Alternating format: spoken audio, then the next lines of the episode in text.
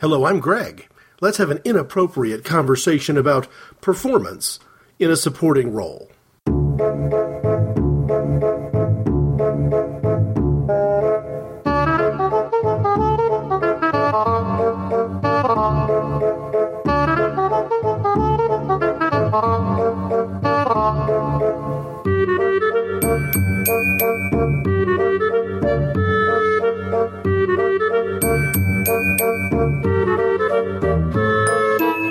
Mentioned in the last inappropriate conversations that I'm a little bit off the schedule that I might otherwise maintain for myself. I really wanted to speak about the Best Supporting Acting Oscars prior to the Academy Awards, which were just about a week ago. But that didn't happen, so I'm still going to cover it after the fact, which means that I'm going to get to talk about the fact that the one Oscar I was the most interested in came out exactly the way I'd want. But first, March the 7th, coming up here is going to be an interesting day for me. It's the fifth anniversary of posting the first Inappropriate Conversations podcast. So to me, that's a bit of a landmark. And all of the Inappropriate Conversations shows are still out there and available at uh, www.inappropriateconversations.org. March 7th was the first. Like clockwork, one week later on March 14th was the second. Uh, the first one just introduced the show. The second one introduced the author and different drummer as a concept. And it was pretty much a weekly show from that point forward. I got four in in that first month of March in the year 2000, meaning that I'm a little bit surprised to say that, you know, almost without a hitch, with very few interruptions of any length, even though I've gone to a regular schedule and more of a twice a month approach than a once than once a week approach, that inappropriate conversations has lasted this long. You can also find inappropriate conversations in addition to being able to play the shows from the website, including all of them. Uh, the show's on iTunes. The last 20 or so are available. And the last 20 or so are also available on Stitcher. For uh, oldest shows, I've gone to SoundCloud and pulled out just clips. If there's a situation where I've shared a uh, piece of my own prose or poetry, or a, a topic where maybe an essay is at the centerpiece of it, or just the way I addressed a particular piece of the topic is a good teaser I've gone to those earliest episodes, starting with number one, pulled a clip, and posted it on SoundCloud. On SoundCloud, I'm IC underscore Greg. You can find me on Twitter at IC underscore Greg. And from a social media perspective, just to round it all out, uh, Facebook has a page for inappropriate conversations. It's the one listed as a cause. And the other podcast on this feed, Walk the Earth, also has a page, uh, giving people the ability not only to see that I've posted a podcast and maybe a link to that podcast, but also some of the things that I'm reading or thinking about or just taking in along the way. It's not unusual for the things that I post on those Facebook pages or via Twitter to connect directly to either the upcoming podcast or one of the upcoming podcasts. So I'm very pleased that Inappropriate Conversation has gotten to this point. And now, to veer into the topic, I want to talk about acting in a supporting role, both Best Supporting Actor and Best Supporting Actress and I want to do so as somebody who hasn't really done, I'm not an actor. So this isn't me speaking in terms of my personal opinion about my craft. I've done some public speaking before, but uh, more in more of a nonfiction sort of way, I guess is how I would word that. So I want to introduce the topic from a couple of different perspectives. First, since this is kind of Lent, I want to go back to some writing that I've done in the past around Lent and kind of introduce this, this notion of the cameo role I'll speak a little bit about character actors and past nominees for Best Supporting Actor, Best Supporting Actress. But I think I want to start this show with a little bit of poetry. Poetry is a part of what Inappropriate Conversations is about. I have, of course, shared my own poetry in the past on certain shows, but I've also shared the poetry of others.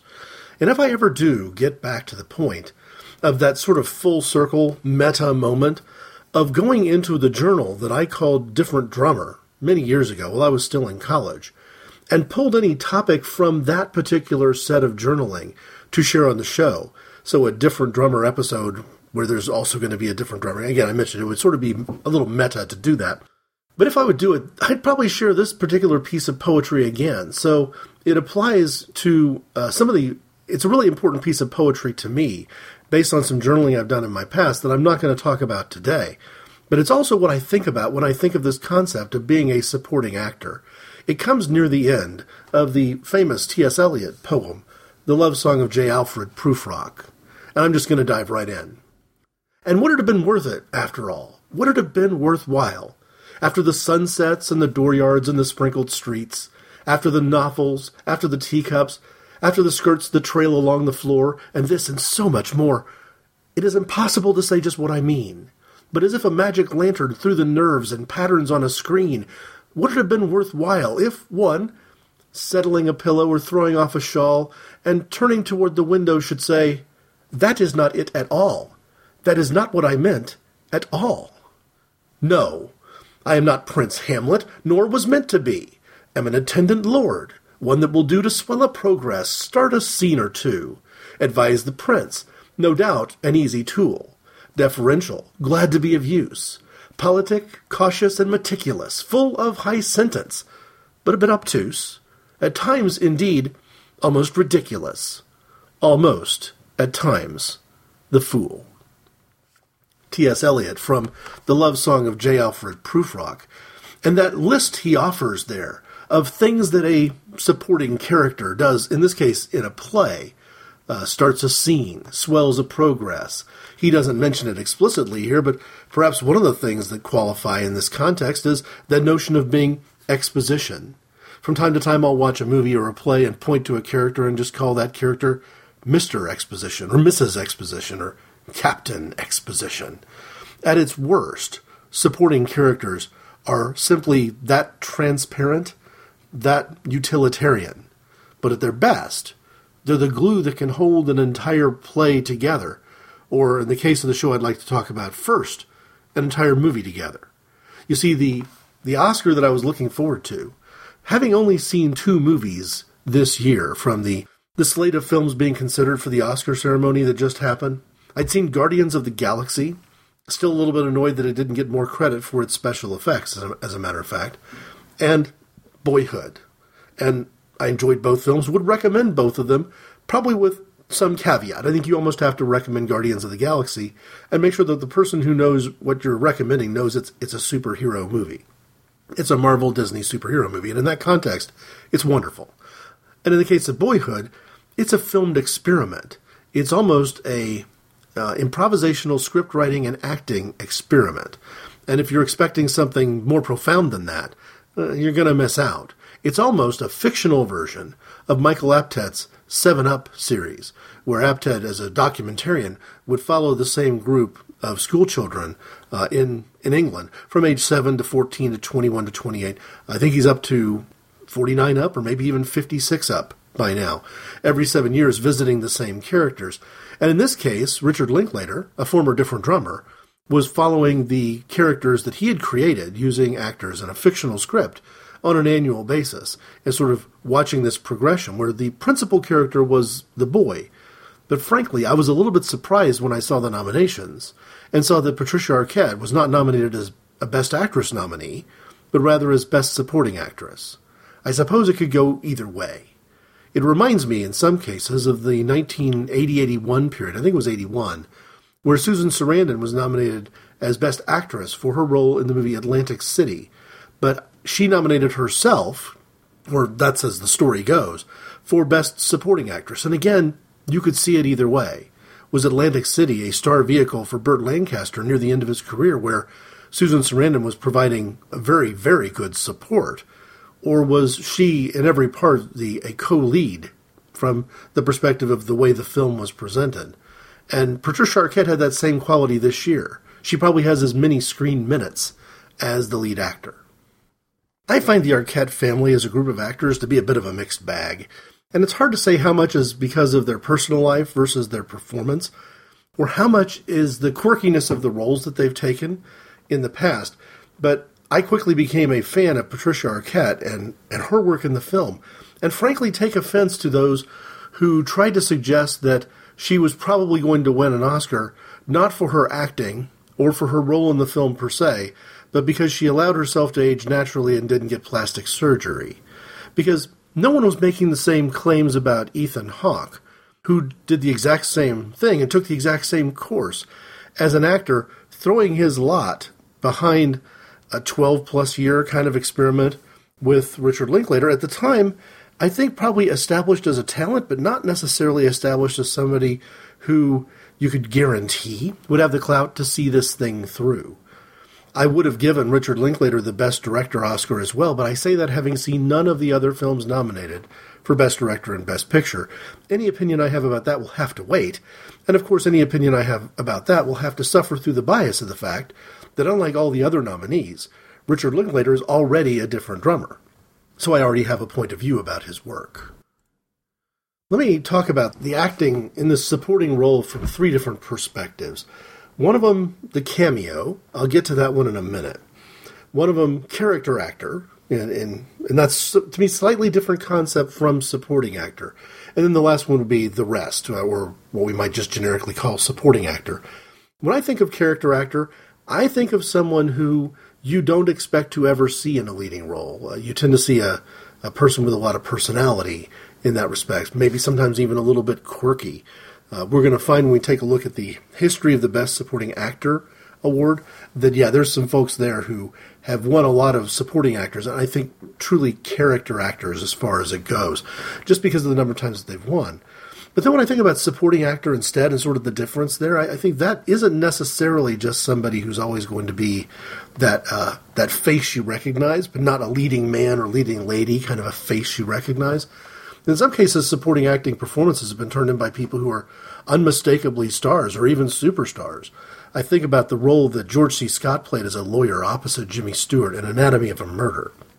Based on the screen time that the two men had, there's no doubt that Jimmy Stewart was the name above the title, and George C. Scott, uh, not quite as far along in his career at that stage, would have been a supporting actor, but the support came from the way their scenes worked together.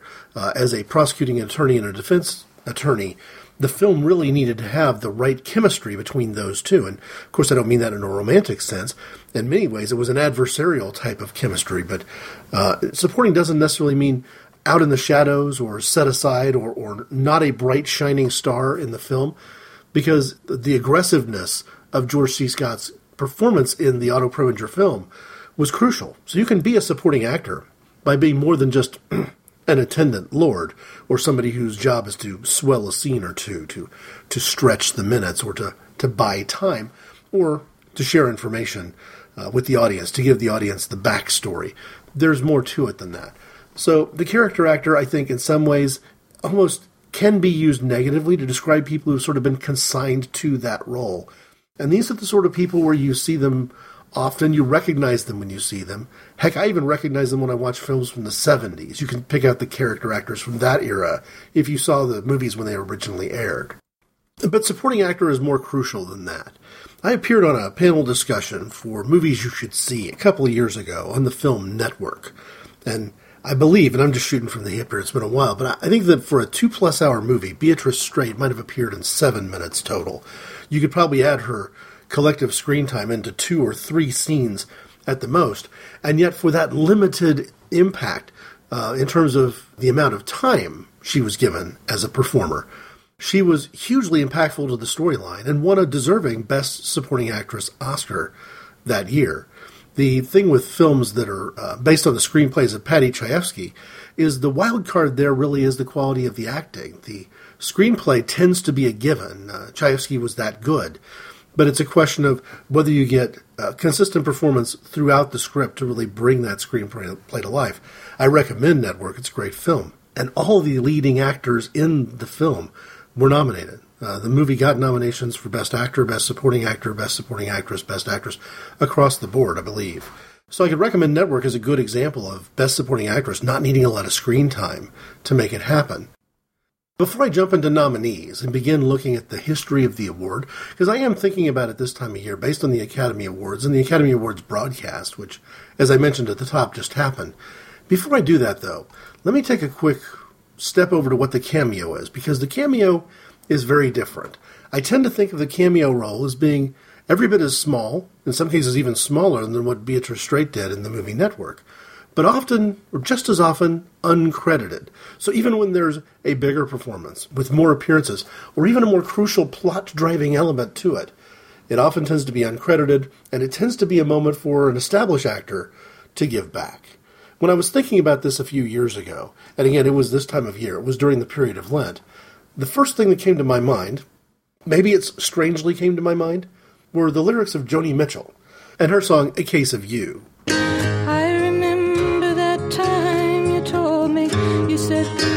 Is touching souls. Surely you mine, cause part you pours out of me in these lines from time to time. I remember the time that you told me. You said, Love is touching souls. Well, surely you touched mine, because part of you pours out of me in these lines from time to time. I've shared these words from Joni Mitchell before, and what they mean to me. It, it's one of my favorite lyrical moments in the history of rock and folk rock music. I used it kind of as a way of kickstarting this talk about the cameo. Here's what I wrote back then. Perhaps the greatest gift a famous actor can give is the cameo. Like the friend in Joni Mitchell's song A Case of You, these roles touch in subtle ways. When Burt Lancaster appeared at the end of Field of Dreams, he rounded out a fine set of performances. Bill Murray didn't steal the show in Tootsie, but he was the comic accomplice who made that show worth stealing. For all the risks Robert De Niro has taken, he showed great gusto with his supporting role in Brazil. Most of these performances are unbilled at the actor's request. The cameo is a way of giving, not taking, prestige. It's important to ask ourselves who has played a cameo role in our lives? Or a better question, do we know someone who needs us to make an impromptu, uncredited appearance? Peoples of the universe, please attend carefully. The message that follows is vital to the future of you all. Greetings, fellow wanderers in the fourth dimension. I'm Emma Foster, And I'm Michael Mould. and we're the hosts of the greatest show in the galaxy, Simply Syndicated's foray into all things Doctor Who. From the old Hey, hey, Doctor Who? What are you talking about? to the new. I'm the doctor. I'm worse than everybody's aunt. From the good We obey no one. We are the superior beings. to the bad, No, not the Mind Probe. From the sublime Don't blink. Don't even blink. Blink and you're dead. to the ridiculous. My dreams of conquest. we'll be sharing our thoughts and feelings across the broad spectrum of the Whoniverse. You're serious, aren't you? About what I do, yes. Not necessarily the way I do it. As the greatest show in the galaxy, part of the Simply Syndicated 21st Century Media Network. Splendid fellows, all of you, all of you. So I guess I'd say I'm a sucker for the supporting acting performance. To use some shorthand, some cultural shorthand, it may be enough to say that in the uh, television show Gilligan's Island, I was always a big fan of the Professor and Mary Ann, even back when they were just known as And the Rest in the TV show's opening theme song. And for that reason, I guess I appreciate seeing how things are put together. Maybe my favorite American film is Reds. And Reds is a movie where once you get past those two principal leads, uh, played by Warren Beatty and Diane Keaton, the movie is just an entire series of supporting roles and cameo performances. And the fact that Beatty gets such good performances from the rest of the actors in his cast is the reason that movie works. It's three hours and 20 minutes of quality time to spend. That time is only going to be good if the performances are good. But to go back to the Oscar side of things, for example, and just to look at it from that perspective, I'd like to take a look at the Best Supporting Actress Award first. Uh, and just talk about Hattie McDaniel, 1939, Gone with the Wind. And this might have been the first time where, if you look at the history, I begin to take the Best Supporting Actress role seriously. In fact, all the acting roles. I think it, it's, it's this particular award. One of the first, if not the first, Academy Award going to an African American. It's certainly an African American actress in 1939. And part of that is getting swept up in the success of Gone with the Wind. So, yeah, no question about that. But for that era, for this 1939 period, fairly a fairly surprising and I would say well deserved honor. Um, when you look forward, you see again actresses that I don't think probably would have been as credible for a Best Actress nomination. Gloria Grahame had you know important roles to play in movies like It's a Wonderful Life and Crossfire. She won in 1952 for The Bad and the Beautiful. There are some where there's some crossover. Uh, Shelley Winters, I think, interestingly, has been nominated more than one time in the supporting actress role. She won in 1959 for Diary of Anne Frank, and she would win again later for Patch of Blue. And if I'm remembering right, probably be a nominee for the Poseidon Adventure. If she wasn't, that would have been a kind of a surprise. You see actresses who were uh, at interesting points in their career, maybe older or even much younger. Ruth Gordon, Goldie Hawn, and Helen Hayes winning in successive years. The award going to people at the beginning of their career, but in the case of Ruth Gordon and Helen Hayes, at the end of their career. And when you think about what did Helen Hayes bring to the movie Airport, that that movie was greatly aided by her presence. Some of that is the writing, but I would suggest that probably most of it is the acting. Uh, going back to that beginning of career person, Tatum O'Neal, 1973, a winner for Paper Moon. Same year that the supporting actress nominations included Linda Blair for The Exorcist. So, if I was going to try to name my favorite from this list, well, I think one of my favorites is Patricia Arquette this year. Uh, and most of us, the first time we saw Meryl Streep was probably Kramer versus Kramer, 1979, winning Best Supporting Actress that year. Uh, the first of obviously many. I'm going to say my favorite supporting actress performance of all time is probably Jessica Lange in Tootsie. So in that short article, I mentioned Bill Murray's role and how important he was in bringing the comedy to the film, almost being the voice of the audience as the as the movie is progressing, calling out some of the absurdities so that we don't have to do it for the film. But Jessica Lange, very much the heart and soul of that film. And I mentioned when I was calling Teri Garr out as a different drummer. That in 1982, both Lange and Teri Garr were nominated for Tootsie. And typically, when you see two performers nominated for the same film, especially if it's not one of the major acting awards, it wouldn't be at all surprising to see them cancel each other out and for the award to go somewhere else. But in this case, Jessica Lange winning for Tootsie, I was I was on board with that completely. The scene where she, near the end of the movie, Tootsie tells the Dorothy Michaels character, Dustin Hoffman in drag, that she loves her, but that she can't love her, and shuts the door in her face, is among the best acting performances I've ever seen. If you want to take just a 25 second clip, uh, that scene with, with Jessica Lange and Dustin Hoffman's as good as it gets. If I jump over to the actor side of it, I mentioned that I would call out a couple of names when we think of these, you think of that character actor, kind of that quirkiness, right? Walter Brennan, by the time uh, Hattie McDaniel had won her Oscar. He'd already won two. In fact, he would win the very next year his third Best Supporting Actor. So, one of those sort of, uh, again, faces that you would think of as being a character actor, kind of a role. Walter Huston for uh, The Treasure of Sierra Madre is one of my favorite supporting roles. And at the time I saw Streetcar Named Desire, it had been late enough. I was in college by the time I finally saw any parts of that film. And I would have known Karl Malden as being the uh, detective from the streets of San Francisco. It's always interesting to catch an old film, especially with uh, an actor near the beginning of their career playing in a relatively small role. But Karl Malden put in impressive supporting actor performances for both A Streetcar Named Desire and On the Waterfront. The acting nominees lately have gone to some bigger than life characters characters where their screen time may indicate that they wouldn't necessarily be a, a lead actor nominee, but their their characters certainly are larger than life.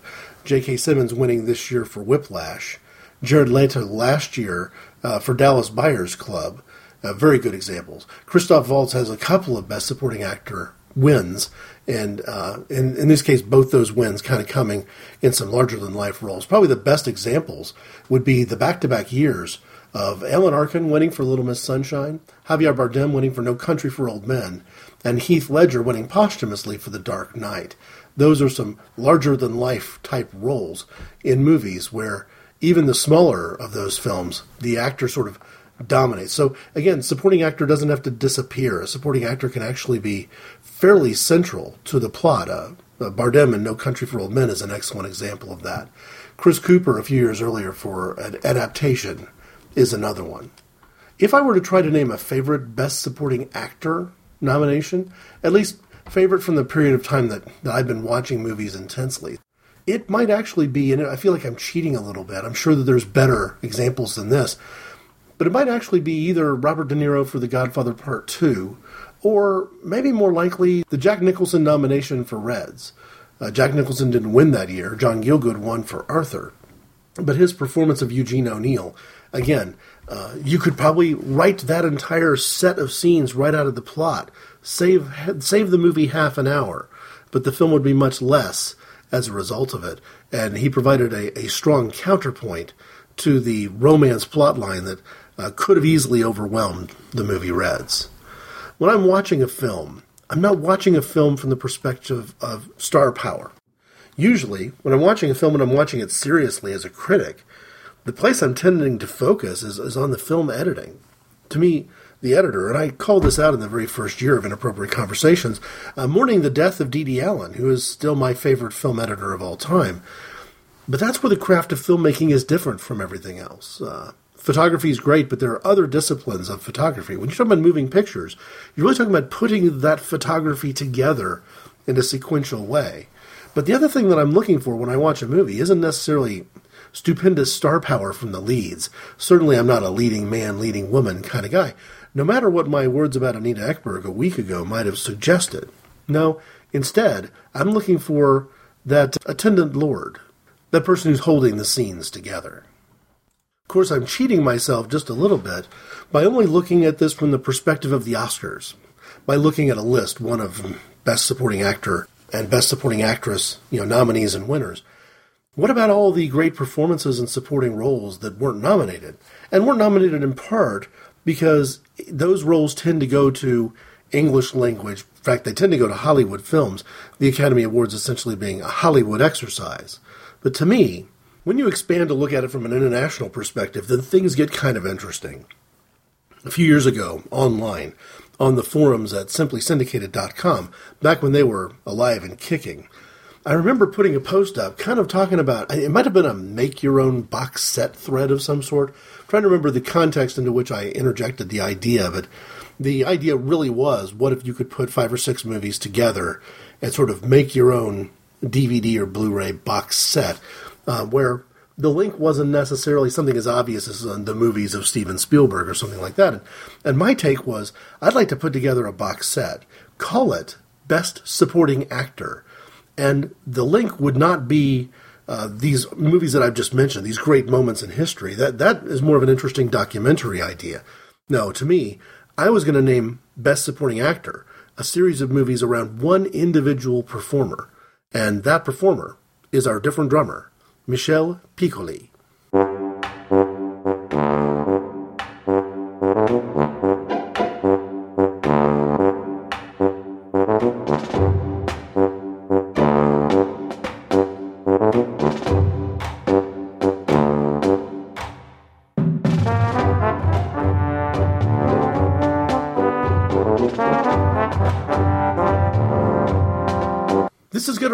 Risk of being a bit of a list, but I think it's going to be helpful to talk about it from that perspective.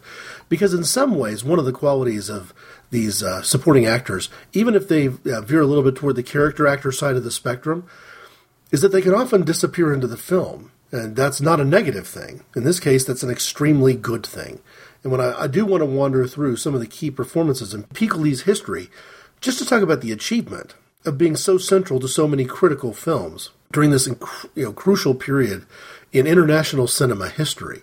And again, because his bread and butter was international cinema, you don't see his name appear that often in either the BAFTA awards or the Oscars for these best supporting actor, best supporting, or best lead actor kind of roles. You'll see it more often perhaps in the film festival side of things, but we'll get to that here in just a moment. From a biographical perspective, let me begin with the IMDb page. It's not like me to start an IMDb, but I think this one's really succinct and it's going to get me in the direction I want to go. Born in a musician's family, Piccoli spent the first 15 years of his career appearing both on stage and on screen, mostly in supporting roles. His breakthrough came after Jean Luc Godard's Contempt in 1963, and about a hundred films, ranging from art house movies to commercial mainstream, followed. He won the Best Actor Award at the Cannes Film Festival for A Leap in the Dark in 1980, and the Silver Bear in Berlin for Strange Affair in 1981.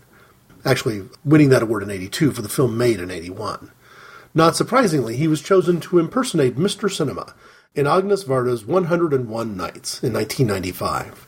The focus I want to make here, though, is back to this concept of being the best supporting actor.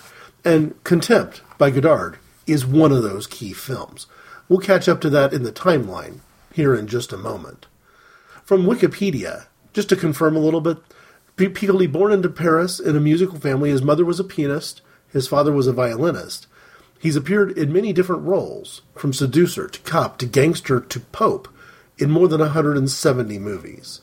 He's worked with Jean Renoir, Jean Luc Godard, Claude Lelouch, Jacques Demy, Louis Malle, Agnes Varda, Louis Buñuel, Costa Gavras, Alfred Hitchcock, Marco Ferreri, and more. So, really, a broad range of directors that he's worked with. And the way I want to handle his selected filmography, which takes up way more than a couple scroll downs on the screen if you were looking at his page on Wikipedia, the way I want to handle it is to talk about the role of supporting actor in the context of who is that actor supporting. Now, for some of these movies that I'm going to cite, I haven't seen them, so I can only go by what the cast list tells me. But where I have seen them, I might give it a little bit more color. I might speak to it. And as I cruise through the list and we start mentioning uh, director names, we're going to find a fair number of different drummers among the names of the directors. He has worked with Buñuel, Resnais, Hitchcock. So he's got quite the pedigree in terms of having worked with the kind of directors that I enjoy the most. In 1954, not the first film he appeared in, but on the earlier side of his career, he appeared in French Can Can, directed by Jean Renoir, uh, playing Le Capitaine supporting Jean Gabin. In 1956, for Louis Buñuel, in the film Death in the Garden, he was Father Lazardi, supporting Simone Signoret and Charles Vanel. Those are familiar names from the movie Diabolique, made in the same era. So it kind of gives you a sense of the camaraderie among the French actors and sort of the cadre, the ensemble within which he was working. The very next year, 1957, he appeared in the Raymond Rouleau film, The Crucible, so French version of that particular film. He was James Putnam, starring opposite, again, Simone Signoret, and this time Yves Montand in the leading role. Contempt, part of his IMDb, page, and really, I think by all accounts, a crucial supporting role to be playing. That's the Godard film. He played Paul Javal, supporting Brigitte Bardot, Fritz Lang, and Jack Palance. He returned to working with Buñuel again in the next year, 1964, for Diary of a Chambermaid. He was Montiel, supporting Jeanne Moreau, with a significant supporting presence, if I'm recalling right.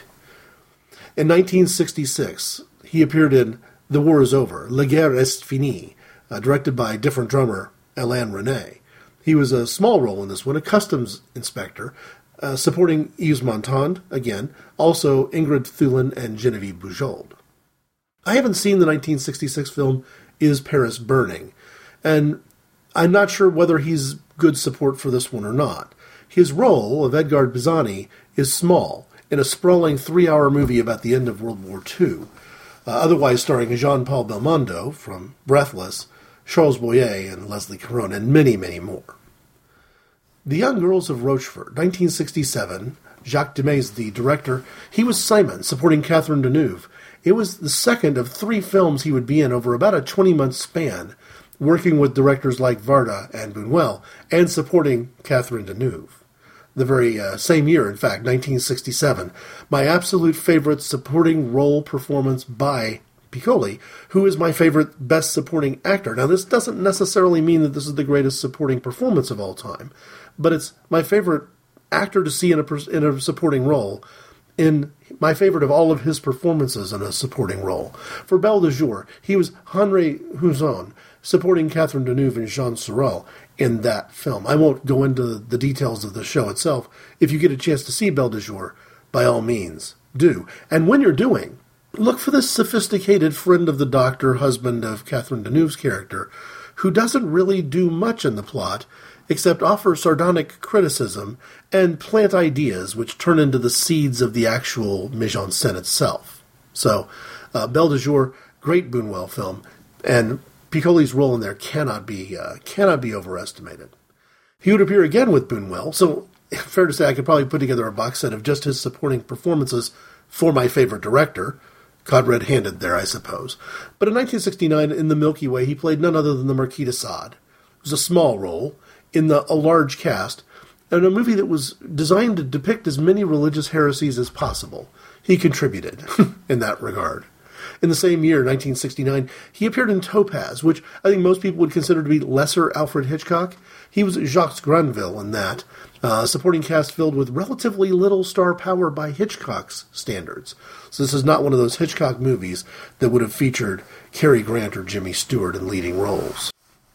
In 1972, Louis Buñuel, the film that won him the Best Foreign Film Oscar, The Discreet Charm of the Bourgeoisie, Piccoli was the minister, supporting Fernando Rey and Delphine Seyrig in that role. And the minister, anybody who's seen The Discreet Charm, will remember the role the minister plays right in the center part of that film.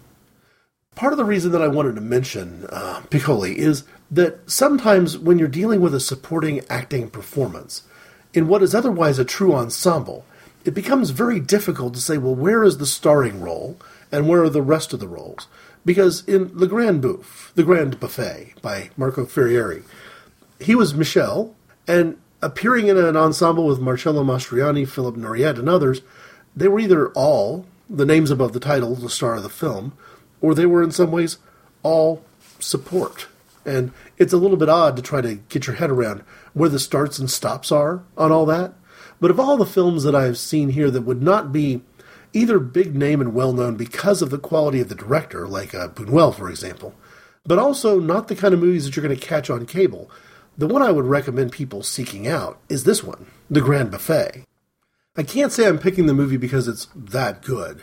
In many ways, I'm picking the movie because it's just strange. Here's the storyline Four middle aged, successful men Marcello, a pilot, Michel, the Piccoli character, a television executive, Ugo, a chef, and Philippe, a judge, go to Philippe's village villa to eat themselves to death. After the first night, Marcello insists that women should join them. Three prostitutes make it through a day or two. Andrea, a local schoolteacher, stays to the end. The villa, the food, and a roadster are essential plots. It was rated uh, X or NC 17 for some explicit uh, sexuality, but perhaps it would have been rated fairly harshly, at least a hard R, just for the strangeness of the idea of a suicide attempt or a grouped pact suicide being centered around this notion of excess, literally eating, drinking, and engaging in sexual behavior uh, until that level of excess uh, originally just initially just leads to death itself. These are the kind of experimental films coming out of Italy in the early 1970s, and despite being a French actor, uh, Piccoli was a part of a number of those experiments. Back to my list, as I get near the end of the list, The Phantom of Liberty, 1974, one of my favorite Louis Buñuel films. A very small role here. He's listed as second prefect, but that's okay. It's an anthology style film that also put acting talent and famous actresses like Monica Vitti in relatively small supporting roles. Todo Modo, Elio Petri's 1976 film, is high on my list of movies that I want to see that I haven't seen yet. Uh, so far, I found it impossible to get a film, a copy of this film that's subtitled in English. I have gone online and found one that I can watch if I'm willing to watch it in Italian, but I've got a feeling that even an excellent English subtitled translation might be a little bit hard to follow. The central figures, the plot line itself, requires a little bit more of detailed knowledge of, of Italian politics and society than I've got. But the look of the film is so unusual and the star power, not just Piccoli, who plays Louis, and also starring kind of role in the credits, but it also has uh, Marcello Mastroianni. I would refer to this as an obscure and controversial Italian political film, 1976. So, with the exception of the Alfred Hitchcock film, I'm not sure I've listed very many here that would have been readily available as English language films, the kind of movies that would get you nominated for Academy Awards or Oscars. Atlantic City is one, though. Early on in the topic, I mentioned Susan Sarandon and her struggle to figure out whether she should be considered, uh, after the 1980 Louis Malle film, a Best Actress or a Best Supporting Actress. Uh, and if you've seen the film, you'll kind of know that Sarandon's role kind of does kind of cross that line. To the degree that this is 100% a character study of Burt Lancaster's role, then she's definitely a supporting actress. But compared to her, uh, the role played by um, the Joseph role played by Piccoli is even more of a supporting role, and that's uh, 1980's Atlantic City. The last one I'll mention as a specific film is a 1997 film by Lavinia Currier called Passion in the Desert. And this one did get some uh, Oscar nominations. I remember being viewed as a as a critical kind of a dark horse nominee. He plays Jean Michel Venture de Paradis, a starring role, arguably, in what is probably his most recent English language film, alongside Ben Daniels. He wasn't the character that ended up with, in the bizarre symbiotic relationship with a tiger. He was the other character. Piccoli is still alive. Uh, having been born in Paris in the late in, late in 1925, he is near the end of his career. But his most recent film credits include multiple projects from the year 2011 to the present. Perhaps there's something about the longevity that a supporting actor by nature can bring that maybe a lead actor and especially a lead actress would struggle to bring. In an industry where looks are paramount, especially for those leading type roles, and where an actress like Patricia Arquette is viewed as being unbelievably courageous for being willing to be filmed as she naturally ages in a movie that was shot over multiple years, over the course of a decade or more. It's a little bit easier, maybe, for somebody who's a known supporting actor to continue to play roles as their appearance changes with age. At least that's one possible explanation for Piccoli continuing to be active in the profession.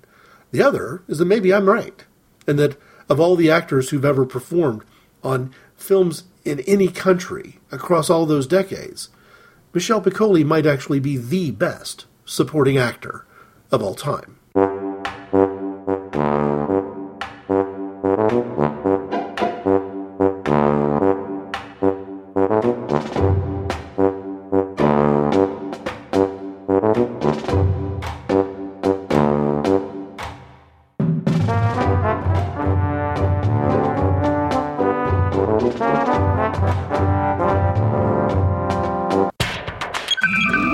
Previously on Starbase 66. So Gates McFadden is on Twitter. Oh, and I can't. I haven't followed her yet. What the frack is wrong? Oh my god! It was like the first thing I did. I was like, must follow, must follow. Have, have you seen her Tumblr? I have. it's because she she had originally started just posting those photos through her Twitter feed, and I was like, oh my god, she's got the same action figures I have, and she's playing with them. It's like I should play along, and then I was like, okay, now I'm now I'm getting a little manic and crazy. Listen to Starbase 66, the international Star Trek and genre fiction podcast on simplysyndicated.com, SoundCloud, and iTunes. Inappropriate Conversations has always really been about promos. I've used promotional clips from the very first show on, and will continue to do so for as long as I possibly can. Because in an audio blog format, it's helpful to have just another voice or some sort of interlude to break and divide topics as I go through and discuss them. In today's show, and there's no accident in how they're picked, they're picked strategically, I suppose. In today's show, I've gone with promotions for uh, two simply syndicated programs. One is the Greatest Show in the Galaxy podcast, a Doctor Who podcast, and the other is Starbase 66. In the case of Starbase 66, it appears that that podcast is nearing the end of its run. It started a little bit before I did, maybe even six months or so before I did. But we've been following a parallel path. I've met every single one of the podcasters who started that show in person. And as Starbase 66 nears its end, one of the more recent shows, perhaps not yet released but imminently to be released, is a tribute to Leonard Nimoy. Uh, Nimoy died just this past week, in fact, just before the weekend. And thoughts of Nimoy have really dominated my consideration as I get close to doing this topic. Sometimes I think when I want to record and I, I get a little bit of anxious, you know, kind of feeling that I'm letting myself down by not hitting the record button on the day I want to and not putting something out there into the stream as soon as I want to, I just sort of have to relax and say maybe things happen for a reason. When you think about it, uh, Doctor Who as a series, especially the the newer seasons that they've had since the show came back, have a lot to do with supporting performances and frankly even cameos.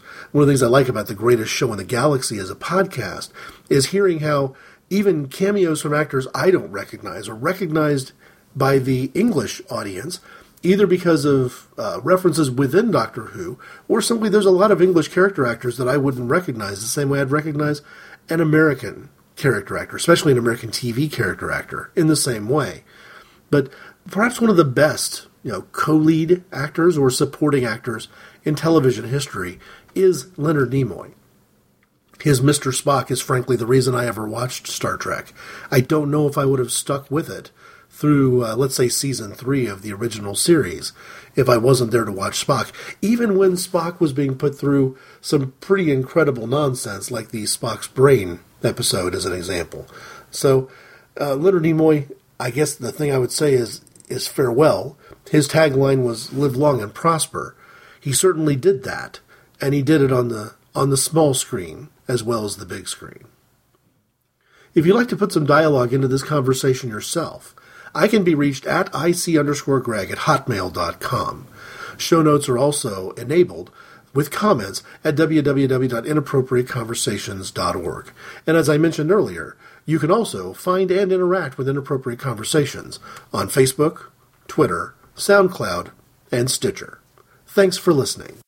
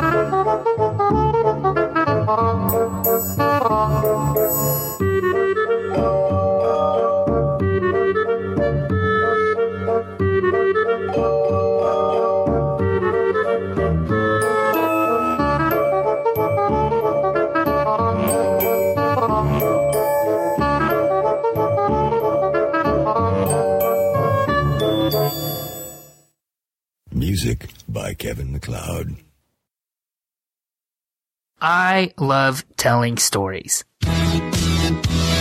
What Some Would Call Lies is a weekly storytelling podcast where each week I tell a story from my life as accurately as I see fit.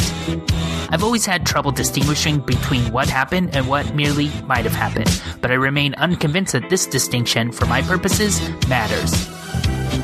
Go to whatsomewouldcalllies.com or you can subscribe in iTunes or with Stitcher Smart Radio.